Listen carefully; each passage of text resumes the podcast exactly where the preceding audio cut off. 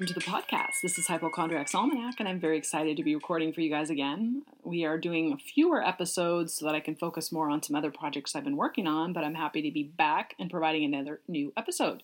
And this one, because of the popularity of an earlier episode that we did on it, we're going to do another one, and this one is going to deal with bum bum bum constipation which is a tricky topic, and I think most people avoid chatting about it because it can be embarrassing or uncomfortable for a lot of people, and some people don't even want to acknowledge it at all. But we're going to chat about it on the show today and kind of talk about some things that I do to combat it in my own life. But before we get started, I want to talk about a few little disclaimers. First and foremost, we're not doctors, nurses, or medical professionals of any kind on this podcast. Please don't take what I say on the show as medical advice. I'm not trying to treat, diagnose, or fix any of your medical conditions. If you have an issue, please see a doctor. Don't guess or take what we say on the show as a diagnostic tool. We just want to talk about all the fun, weird, and wild parts of the medical field in the past, present, and the future. Let's jump right in. Um, constipation is something that I think a good portion of us suffer from. And I just want to kind of shed a little bit of light on it. Constipation is defined medically as fewer than three stools per week, and severe constipation is less than one stool per week. Some of the symptoms of constipation include lower abdominal discomfort, a sense of incomplete evacuation, or that feeling that you still have to go after a bowel movement, straining to have a bowel movement, hard or small stools, rectal bleeding and or anal fissures caused by hard stools, psychological distress and or obsession with having bowel movements, which who hasn't experienced one of these things at some point or another? What causes constipation? Constipation usually is caused by the slow movement of material through the colon into the large bowel. Two disorders can typically cause constipation colonic inertia and pelvic floor dysfunction. There are many causes and associations with constipation, for example, medications, poor bowel habits, low fiber diets, abusive laxatives, hormonal disorders, diseases in other parts of the body that affect the colon, high levels of estrogen and progesterone during pregnancy can also create constipation. What are the signs and symptoms of constipation? And I think we all kind of have experienced this at some point or another, but signs can include rectal bleeding and or fissures, which are caused by hard or small stools, lower abdominal discomfort, and straining to have a bowel movement. Professionals recommend that you call a doctor or other healthcare professional for treatment for constipation if you have a sudden onset of symptoms that come with severe pain, that worsen or are associated with other symptoms like losing weight.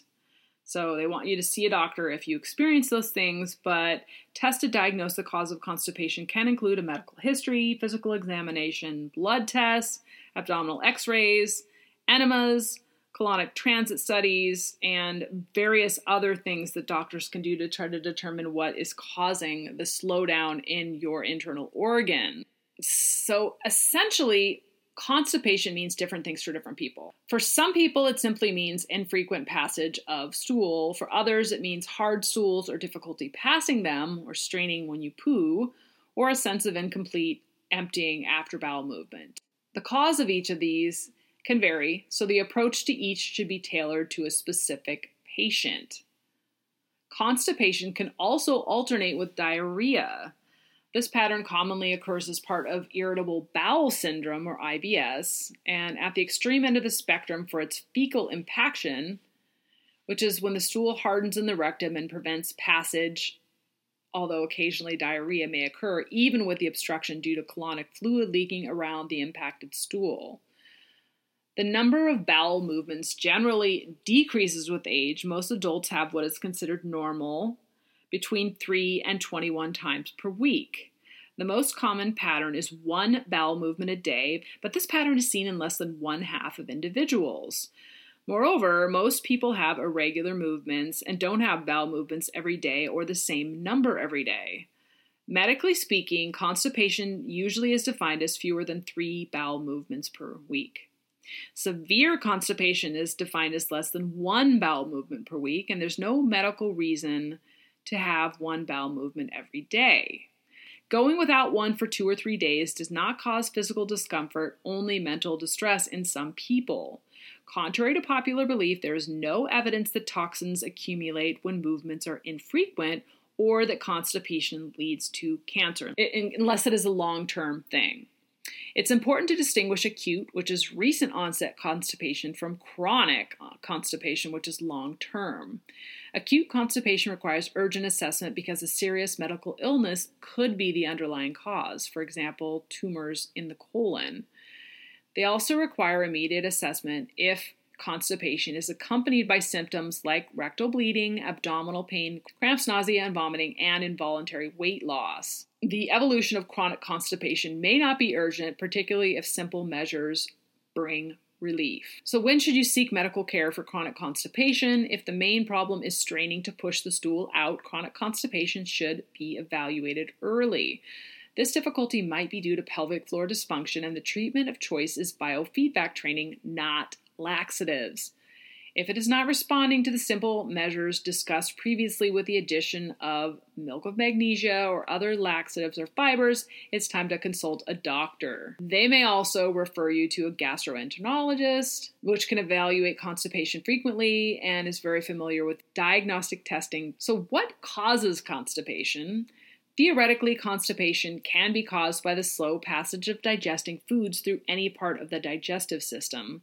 Most of the time, however, the process of slowing occurs in the colon. Medications are frequently overlooked as a cause of constipation. Common medications that can cause people to be constipated include narcotic pain medications, codeine, Tylenol, oxycodone, Percocet, a lot of antidepressants, Many other drugs can cause constipation. Simple measures can be used to treat constipation, for example, like increasing fiber intake in the diet or taking a stool softener. If constipation is caused by a medication, talk to your doctor about discontinuing that medication or switching to something different.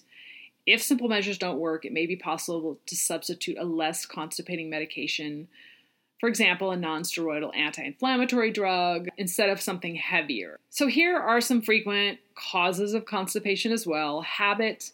Bowel movements are under voluntary control. This means the normal urge you feel when you have to go can be suppressed. Although occasionally it is appropriate to suppress an urge to defecate, for example, when a bathroom is not available, doing this too frequently can lead to a disappearance of urges and result in constipation. Diet. Fiber is important in maintaining a soft, bulky stool, therefore, eating foods low in fiber can cause constipation. The best natural sources of fiber are fruits and vegetables and whole grains. Laxatives. You wouldn't think that, but one suspected cause of severe constipation is over the counter use of stimulant laxatives like senna, castor oil, and some herbs. An association has been shown between the chronic use of these products and damage to the nerves and muscles of the colon, possibly resulting in the condition. It's not clear whether the products have caused the damage or whether the damage existed prior to the use of them. Nevertheless, because of the possibility that stimulant products can damage the colon, most experts recommend that they be used only as a last resort after non stimulant products have failed. Hormonal disorders. Hormones can affect bowel movements. For example, too little thyroid hormone, hypothyroidism, and too much parathyroid hormone by raising the calcium levels in the blood can also cause constipation. At the time of a woman's menstrual period, estrogen and progesterone levels are high. However, this is rarely a prolonged condition. High levels of estrogen and progesterone during pregnancy can also cause constipation, which is why you hear horror stories about pregnant women being constipated, and I think it's probably pretty common. So, if you have severe constipation, doctors are first going to look at your medical history. And there are many tests that can help diagnose severe constipation, although I think most people pretty much know when they're constipated and what it is. But doctors can take your medical history and do a physical examination to allow them to define the type of constipation that you're suffering from and uncover any supplements or prescription products that are causing any of the health problems you're having. For example, if defecation is painful, the doctor knows how to look for anal problems like a narrowed anal sphincter or an anal fissure. If small stools are the problem, eating foods low in fiber may be the cause. If the patient is experiencing significant straining, then pelvic floor dysfunction is likely. So they're going to take this history, evaluate it, give you a physical examination, perhaps do some blood tests, x rays, enemas, etc., to find out what is really going on with your body and to try to determine a plan to try to figure out how to fix it. Treatments. There are several principles in approaching the evaluation and treatment of constipation, and the first principle is to differentiate between acute, which is recent onset constipation, and chronic, which is long term constipation. Thus, with acute constipation or constipation that is worsening, it's necessary to assess the cause early so as to not overlook a serious illness that could and should be treated urgently. Start treatment early of constipation and use the treatments that have the least potential for harm, which will prevent constipation from worsening and will also prevent potential damage to the colon that can be caused by frequent use of stimulant products. Doctors also want to know when it's time to evaluate the cause of chronic constipation. Evaluation for the cause of chronic constipation needs to be done if there's no response to the simple treatments. Natural home remedies to relieve and treat constipation don't suppress the urge to defecate, folks. I know it's a weird topic. We don't talk about it often, and there are a lot of people out there that don't want to go poo when they're at work. And it is what it is. When the urge comes, you need to find a toilet. You can also determine if there are drugs that you're taking that could be contributing to your constipation and see if these can be discontinued or changed increase the fiber in your diet by consuming a lot more fruits, vegetables, and whole grains. I know that it's challenging in these busy and crazy times to get all those into your diet, but this could effectively treat your constipation. So do not hesitate to take fiber supplements as well. Wheat bran, psyllium, etc. Use increasing amounts of fiber and or change the type of fiber consumed until there is a satisfactory result. But here's a caveat, folks. Don't expect fiber to work overnight. You have to allow a few weeks for trials to try to determine what is the best for you and what works best with your body. If you are experiencing significant cramps and discomfort from using a particular type of fiber, don't use it. It's just that simple. Use something else that's a little better. And granted, when you're taking fiber in higher amounts for the first couple times, it's going to take a while for your body to adjust as well, especially if you've been constipated for a while. What if constipation does not respond to natural and home remedies? These efforts should not be discontinued, but other measures should be added. If the constipation is due to your menstrual cycle, it probably doesn't matter what other measures are added, whether they're laxatives, enemas, suppositories, even stimulant laxatives every four to six weeks are unlikely to damage the colon. Unfortunately, the tendency when using stimulant products is to unconsciously increase the frequency of their use, and before you know it, you're taking them every week and more often. They become sort of addictive and can cause colonic damage if they're permanently used. Milk of magnesia is the mildest of saline laxatives, is inexpensive and provides a good alternative. Most patients can adjust the dose of milk of magnesia to soften the stool adequately without developing diarrhea or leakage of stool. Prunes and prune juice are also a good option. These are ones that, you know, the old wives' tales have passed down to us through the years, and they can be used to treat mild constipation. There's no evidence that the mild stimulant effects of prunes or prune juice damage the colon. Stronger stimulant products usually are recommended only as a last resort after non stimulant treatments have failed. Many people take herbs to treat the problem because they feel more comfortable using a natural product. Unfortunately, though, most of these herbal preparations can contain stimulant products, and long term use raises the possibilities they could also damage your colon. So, what kind of high fiber diet treats constipation? The best way to add this to the diet is increasing the quality of fruits and vegetables that are eaten. This means a minimum of five servings of fruit or vegetables every day. For many people, though, the amount of fruits and vegetables that are necessary may be inconveniently large and may not provide adequate relief from constipation. If this is the case, a fiber supplement is definitely useful and more beneficial. Fiber is defined as material made by plants that is not digested by the human gastrointestinal tract. It's one of the mainstays of treatment, and many types of fiber within the intestine bind to water and keep the water within the intestine. This adds bulk and volume to the stool, and the water softens it. There are many different types of fiber, and the type varies from source to source, but types can be categorized in several ways by their source. The most common sources include fruits and vegetables, wheat or oat bran, psyllium seed, This is Metamucil, Konsyl, and some others, for example, like Citrucel. So, when you're taking these fiber supplements, you should be aware that increased gas is a common symptom and a side effect of high fiber diets. The gas occurs because the bacteria normally present within the colon are capable of digesting fiber to a small extent. The bacteria produce gas as a byproduct of their digestion. All fibers, no matter what their source, can cause flatulence. However, since bacteria vary in their ability to digest the various types of fiber, the different sources of it may produce different amounts of gas. To complicate the situation, the ability of bacteria to digest one type can vary from individual to individual. This variability makes the selection of the best type of fiber for each individual more difficult. Different sources of fiber should be tried one by one, and it should be started on a low dose and increased every one to two weeks until either the desired effect is achieved or the gas. Fiber doesn't work overnight, folks, so each product should be tried over a few weeks if possible. If you have a lot of gas, the dose can be reduced for a few weeks, and the higher dose can then be tried again after your body becomes adjusted to it a little bit more. It generally is said the amount of gas that is produced by fiber decreases when it is ingested for a prolonged period of time, although this hasn't really been studied that extensively.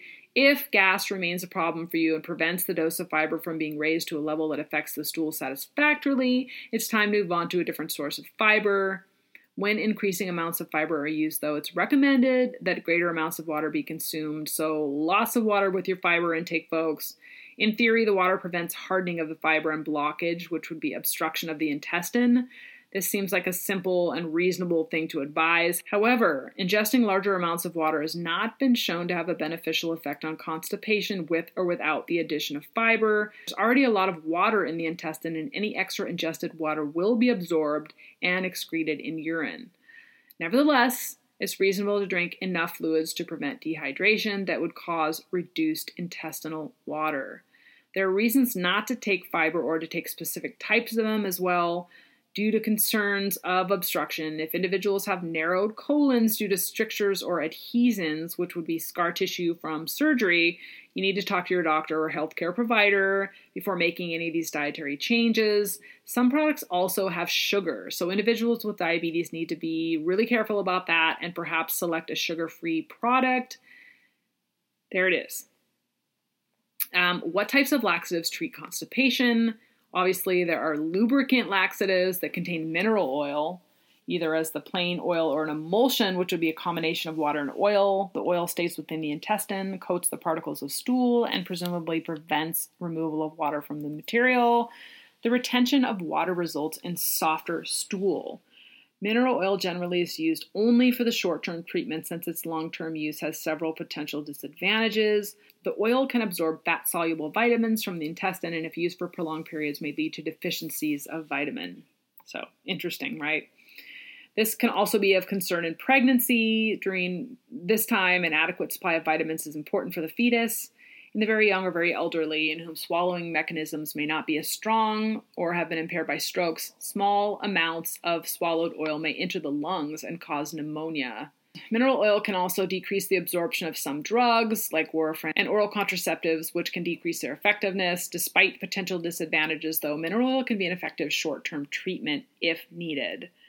Stool softeners are also a, generally a good bet. These contain a compound called docusate, for example, Colace. It's a wetting agent that improves the ability of water within the colon to penetrate and mix with the material in the bowel. This increases water when it softens the stool, although studies have not shown this to be consistently effective in relieving constipation. Stool softeners are also used in long term management of the condition. It can take about a week or more for these to be effective. The dose should be increased after one or two weeks if no effect is seen. Although these stool softeners are generally safe, it may increase the absorption of mineral oil and some medications from the intestine.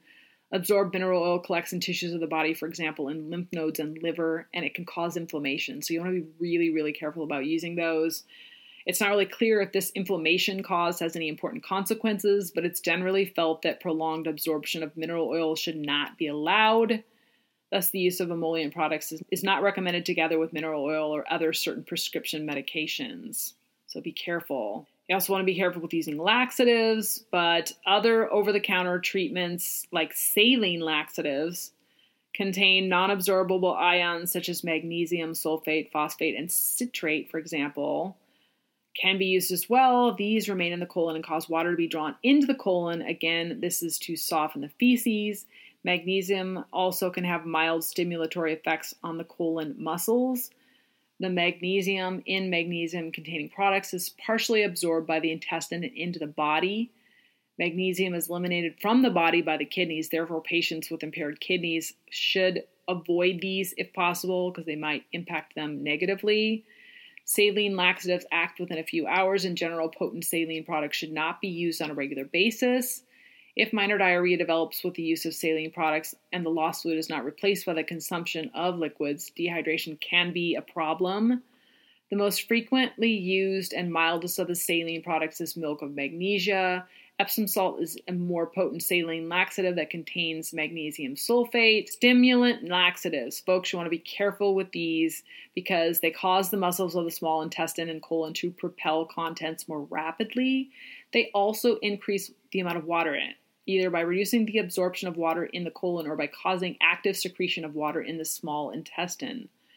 The most common of these is Ex-Lax or Senokot. Stimulant products are very effective, but they can cause severe diarrhea with resulting dehydration and loss of electrolytes, especially potassium. They're also more likely than other types of laxatives to cause internal intestine cramping. There is concern that a chronic use of stimulant laxatives can also damage the colon and worsen constipation. So, using that Dulcolax or Correctol or any one of those affects the nerves of the colon, which in turn stimulates the muscles of the colon to propel its contents. Prunes also contain a mild stimulant for the colon. Another option would be enemas. There are many different types of them. By distending the rectum, all enemas, even the simplest type, including the tap water enema, stimulate the colon to contract and eliminate the material I use enemas personally. I've suffered from constipation for probably about 10 years now. And it started off pretty mildly every couple of days, and then it got to the point where I wasn't going uh, more than once a week, and it was very uncomfortable and it was pressing on my bladder as well. So I decided to try coffee enemas as an alternative, and I've been using them for about five years now. Um, I tried a lot of other things. I tried the fiber intake uptake. I tried laxatives of all kinds. I tried stool softeners, milk of magnesia. I tried taking more fiber. I tried drinking more water, getting more exercise, etc., etc., on and on and on. The only thing I didn't try was heavy duty prescription medications. I know there's a few of them out there now. My doctor did offer those to me, but I declined because they're the sorts of things that you have to take for the rest of your life and it's not like they help fix the problem. They just put a nice, convenient little band aid over the top of them. But um, there are many different types of enemas that you can take. I take a coffee enema, but other types can be helpful too water enemas, saline enemas, phosphate enemas. These all stimulate the muscles of the colon. Mineral oil enemas lubricate and soften hard stool. Emollient enemas like colace or microenema contain agents that soften the stool as well. Enemas are particularly useful when there is an impaction where stool hardens in the rectum. In order to be effective, though, the instructions that come with the enema must be followed. This requires full application of the enema, appropriate positioning after the enema is instilled, and retention of the enema until cramps are felt, which means when you're giving yourself the enema, you have to take all the liquid into the rectum, which can be uncomfortable for some people, particularly if their colon is really, really full. But it's really important to retain all of that in there until you start to feel cramps. Defecation, defecation usually occurs between a few minutes and one hour after the enema is inserted. Usually I fill it pretty quickly for myself. I'll try to retain the liquid for about 10 or 15 minutes and then it usually comes immediately after that. But enemas are meant for occasional rather than regular use, so I want to make that clear. You shouldn't use them all the time. Frequent use of enemas can cause disturbances of fluids and electrolytes in the body. This is especially true of tap water enemas. Soap sud enemas are not recommended because they can seriously damage the rectum. I do enemas twice a week.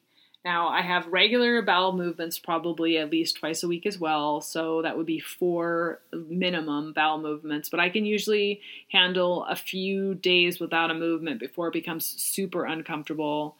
Um, suppositories are also another type of thing that you can use. There are simulant suppositories like Dulcolax Glycerin suppositories are believed to have their effect by irritating the rectum. The insertion of the finger into the rectum when the suppository is placed may itself stimulate a bowel movement, which is, I've tried those as well. I don't like them as much because they usually, for me, create severe cramping and pain. So, it's also recommended that you might want to combine uh, some different types of laxatives. For example, there are oral products that combine senna and psyllium and a bunch of different things together. You might want to have a laxative and a stool softener and things that are natural all put together with mineral oil. Who knows? You really have to try different things on your own to figure out what works best for your body. You also want to pay attention to what's convenient and effective and cost effective for you and try to avoid the ones that contain stimulant products. So you also want to be sure that you're not creating a situation within your body where you're going to create permanent colonic damage. And by using any of these products long term, you might do that. So the more non-stimulant treatment you can use, the better. So I did mention there are also some prescription medications that your doctors can also give you if your constipation is not responsive to over-the-counter things or enemas. You can have Amitiza, I think is how you pronounce it. You can get that prescribed to the doctor as well as Linzess. I know that there are quite a few of them out there on the market right now, and doctors can prescribe them to you. You could potentially have side effects with these, though, and they find that they're moderately, if not completely effective for a lot of people, but they do have side effects of diarrhea and should be avoided in children ages 6 through 17, according to doctors. But uh, they've provided some useful um, results for quite a few people that have taken them. But again, you're going to have loose stools and diarrhea, and they are potentially something that you need to take long term. They're not something that's going to fix the issue so that you are cured, so to speak. So, some of the other things that doctors are doing that are non medication related are biofeedback. So, most of the muscles of the pelvis surrounding the anus and rectum are under some degree of voluntary control. So, biofeedback training can actually teach patients with pelvic floor dysfunction how to make their muscles work more normally and improve their ability to go poo, essentially. During anorectal biofeedback training, a pressure sensing catheter is placed through the anus and into the rectum. Each time a patient contracts the muscles, the muscles generate a pressure that is sensed by the catheter and recorded on a screen. By watching the pressures on the screen and attempting to modify them, patients learn how to relax and contract the muscles more normally, which sounds really freaky. Like, I can't say that I would be thrilled about doing biofeedback, but they also say that exercise can be very helpful. People who lead sedentary lives are more frequently constipated than people who are active. So, there are also limited studies of exercise on bowel habit that have shown that exercise has minimal or no effect on the frequency of how often you go to the bathroom. So, exercise can be recommended mostly for other health benefits, but as far as constipation is concerned, you should try it with a host of other things, but on its own, it's not going to be just this huge, you know, effective cure for constipation. But patients uh, who've had surgery also can have constipation. Um, surgery can be a treatment long term if you've got diseases of the colon or laxative abuse, but uh, it's pretty severe on that end. And you really don't want to have to have surgery if at all possible. It's usually reserved for those who do not respond to all other therapies. And they would cut the end of the small intestine to attach it to the remaining rectum or part of the colon. So it's a pretty hardcore surgery. And you have to be sure there are no diseases in the small intestine muscles before something like that can be done. But again, that is like your last resort. So now that we all know what constipation is, some of the signs, symptoms, and things you could do to fix constipation, I think it's kind of important to talk about what some of the long term impacts of constipation can do to your body. Because a lot of people think it's just an inconvenience that will last a short period of time and go away, or if you have it long term, that it's more discomfort and not an actual real problem to have. But it can actually cause some long term health and side effects that are not so pleasant. It. Initially, you may feel discomfort, pain, bloating in your stomach, and you may have gas. Doctors also suggest that when you have long term constipation, number one, the impacted fecal matter that is collecting in your colon can press against your bladder and make you feel like you have to go to the bathroom more often, as well as trapping toxins and junk in your body that may increase your chances of getting internal infections, such as a bladder infection or some other type of infection. But the National Institutes of Health define constipation as having a bowel movement fewer than three times per week. People with constipation typically report dry, hard, compact stools that are difficult to eliminate. Short term effects of constipation can include bloating, abdominal pain, small amounts of blood or whitish mucus in the stool, and an urgent need to have a bowel movement.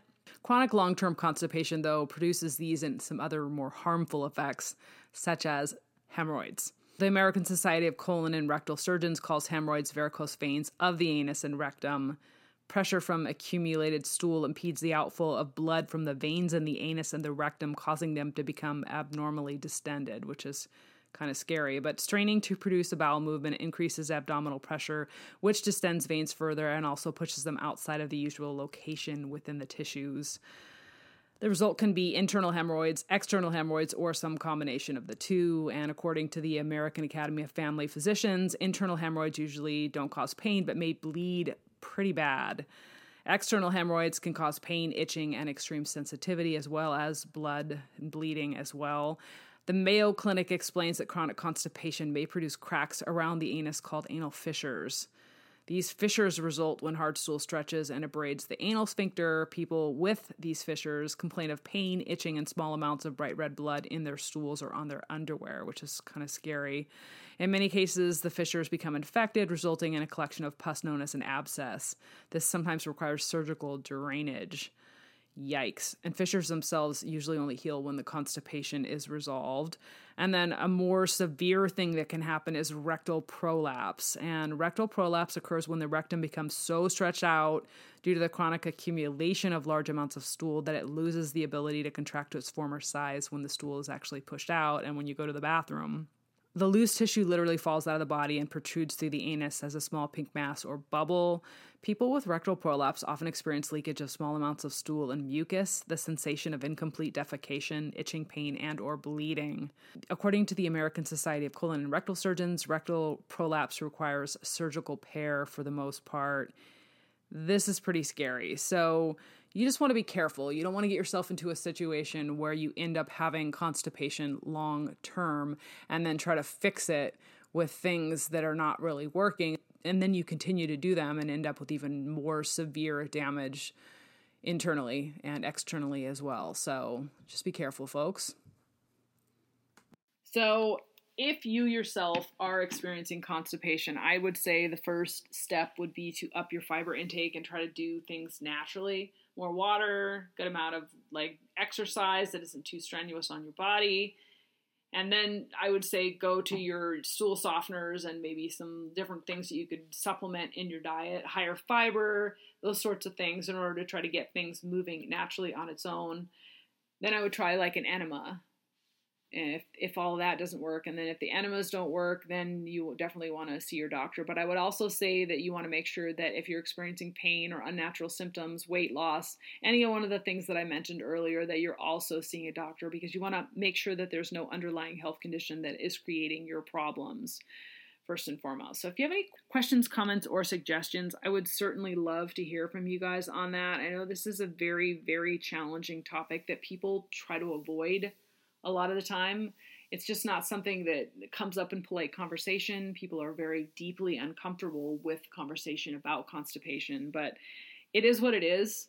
Everyone poos. Everyone has to go to the bathroom. It's your body's way of expelling, you know, toxins and and different things within your body that you've eaten. And it's really important to our health and well-being long term to have regular bowel movements. And as much as we don't want to talk about it or acknowledgement or acknowledge it, it's very important. So this point in the podcast where we say so long for well, please rate, review, and subscribe. If you have any questions, comments, or suggestions, like I mentioned earlier, shoot me an email. I'm at hypoalmatpodcast at gmail.com. I love your emails. I promise I will try to get to some of them in the next podcast. And please join us again next week when we talk more about strange medical news conditions and treatments, as well as a lot more common ones that people experience on a daily basis. Good night, podcast peeps. Stay healthy, keep it real, and always live your best life.